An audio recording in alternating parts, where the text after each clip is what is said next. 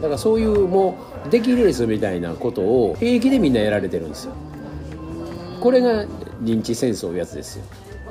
第6の戦争ですよ。まあ元からそれをやってますけどねそれこそヒットラーの時代から。大衆操作っていうことにおいてはまたこれメルマガ載せますけどヒットラーがこう書いてる文章がありますけどね。そんなん最初からやられてることなんやけど第6の戦場ですよ脳がね。陸海空宇宙サイバー。ネット上ねサイバー攻撃いうやつね。で第6は脳って言われてるんですよ。認知戦争です。脳を支配するってことですほんまにそんなんがもう目の前にめっちゃ来てんねんなってなんか思って、でそんなんはうん。まあ言うたらヒットラーの時代にもヒットラーが言うてることがね十分に大きな嘘をつきそれを繰り返し続けるとやがて国民はそれを信じるようになる、真実は嘘の致命的な敵でありひいては真実は国家の最大の敵であるため国家が大衆の意義を抑圧するために全ての力を使用することが極めて重要になる。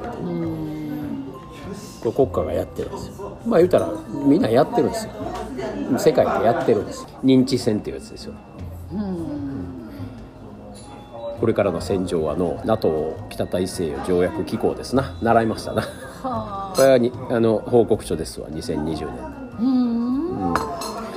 だけどこんなん別に報告せんでも、もうやられとんですよ。ね。普段から。そういう個人がやってる感想を求めますみたいな、ねちっちゃい形で言ったらそういうことやな。そう。みんなだから何をどう認知さすかっていうことなんですよ。でホームページの作り方もこういうふうに並べてチェックつけるようにして「あなたこうじゃないですかこうじゃないですかこうだったら困りますよね」言うて「ここに当てはまる人」言うて「チェックチェックチェックチェック」言うてつけてそれを解消します。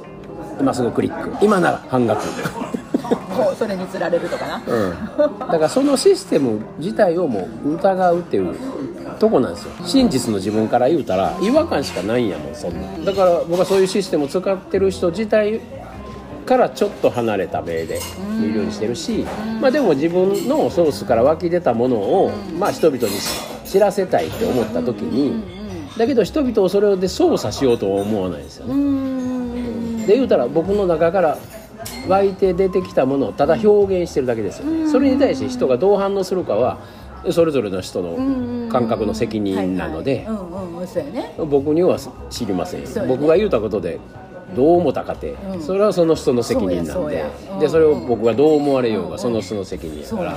僕は関係ないしうん感知できないですよねうん。本来そこに。だけどそこを感知していってるんですよみんなこれ認知戦争です。どのように認知さすかっていうこれをみんなやってるんですよ。で言ったらその歩なんか操作みたいな感じが入る感だからもう操作してるんですよね。操作してるところやな。でライオン持ってる人は動物の設定で元からライオン持ってる人はそういうのは好きなんですよ。大衆操作いうのは好きなんですよ、まあ自分が上に行きたいからな、うん、逆に操作されない大衆に対して文句言ったりするんですよ。例えばもうこんだけなってんのにワクチンをいまだに打たないって言うてる人はもう非国民やみたいな言い方したりするわけです。よこれは逆に自分が統治する側の感覚を持ってるからですよね。外れたやつは許されへんですよ。外れようとするやつは自分が王様になったら管理できないからほんならそこへどう迫害していくかってするわけ。だけど本来はヒトラーもそうであったようにそれ一番怖がってるんですよ。ユダヤ人を一番怖がってたから一番まあ言うたら迫害するわけですよ。あそれこそこの世界を牛耳ってきた国土がないけれどもユダヤ人っていう同じ感覚を持ってるもので、まあ、言うた世界を牛耳ってきたわけですけれどもこの世界はね今まで。だからそれがまあ言うた日本沈没じゃないけど日本がなくなって 日本人という魂だけが残って国土を失ってそれが世界中に散らばってそれが世界を動かしていくっていうねってなるんちゃうかっていうのもあるわけですよ。